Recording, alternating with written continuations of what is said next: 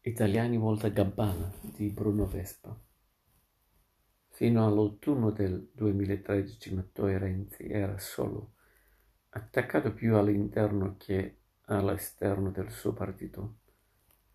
Nel giro di pochi mesi molti dei suoi avversari hanno voltato Gabbana, sono diventati renziani e alcuni fanno parte della squadra di governo.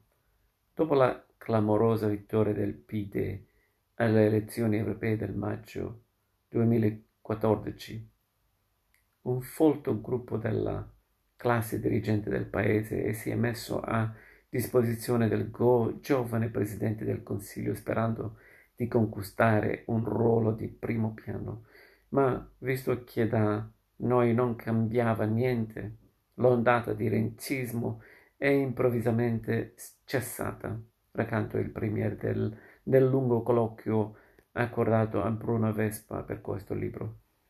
I Volta Gabbana sono una costante della storia nazionale, dal risorgimento, quando venivano accusati di vincere le guerre con i soldati degli altri, alla prima guerra mondiale, di cui ricorre il centenario, quando il nome del sacro egoismo a un certo punto ci trovammo a combattere a fianco delle sue fazioni opposte, per scegliere infine quella vincente, rivolgendo le armi anche contro i tedeschi, nostri allenati da trent'anni. Mussolini che voltò Gabbana come intervenista prima della Grande Guerra. Si alleò con Hitler nella seconda anche perché gli era rimasto il complesso del tradimento del 1915. Alla caduta del fascismo i Volta Gabbana furono milioni e Vespa narra con divertito stupore la storia di prestigiosi intellettuali e artisti diventati all'improvviso antifascisti dopo aver orgogliosamente inneggiato al Duce fino al 25 luglio. E sulla pagina vergognosa dell'8 settembre 1400 1943 è ancora aperto il dibattito se gli italiani abbiano tradito i tedeschi o, secondo una versione più recente, se siano stati i tedeschi a tradire gli italiani. Nella Prima Repubblica i politici cambiavano spesso corrente, specie nella DC, piuttosto che partito, ma i tradimenti più clamorosi furono senza dubbio quelli di molti dirigenti socialisti nei confronti di Craxi. Tuttavia, il trionfo dei Volta si è avuto nella Seconda Repubblica e all'alba della Terza. Quella che stiamo vivendo con la riforma costituzionale. Centinaia di parlamentari hanno cambiato casacca con sconcertante disinvoltura e diversi governi sono nati e caduti con il contributo decisivo dei senza vergogna.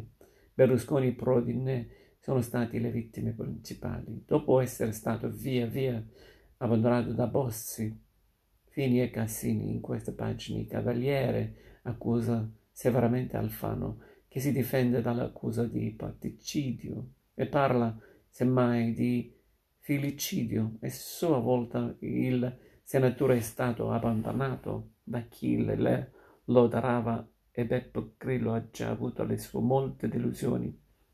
Nel libro naturalmente ampio spazio viene dedicato a Matteo Renzi, ai retroscena della sua ascesa al potere e al governo, e ai tanti che lo detestavano e ora lo amano.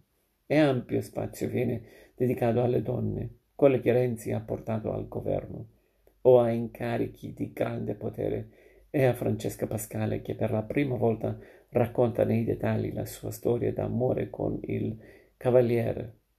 In Italiani Volta Gabbana Bruno Vespa dipinge con il consueto stale incalzante un affresco del costume nazionale, rileggendo la storia e la cronica sotto un'angolazione umanissima anche se assai poco lusinghiera.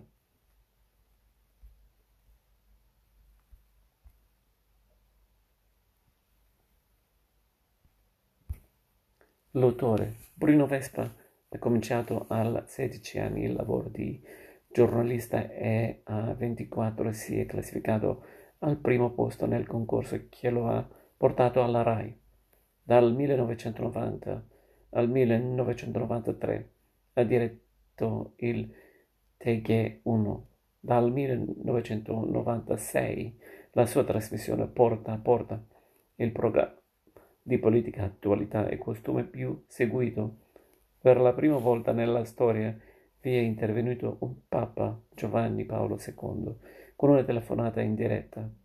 Tra i primi più prestigiosi ha vinto il Bancarella per due volte il San Vincent per la televisione e nel 2011 quello alla carriera. Nello stesso anno ha vinto l'Estense per il giornalismo. Fra i più recenti volumi pubblicati da Mondadori ricordiamo Storia d'Italia da Mussolini a Berlusconi, Vincitori e Vinti, L'Italia spezzata, L'amore e il potere, Viaggio in un'Italia diversa, Donne di cuori, Il cuore e la spada, Questo amore, Il palazzo e la piazza, e sale, sucre et café.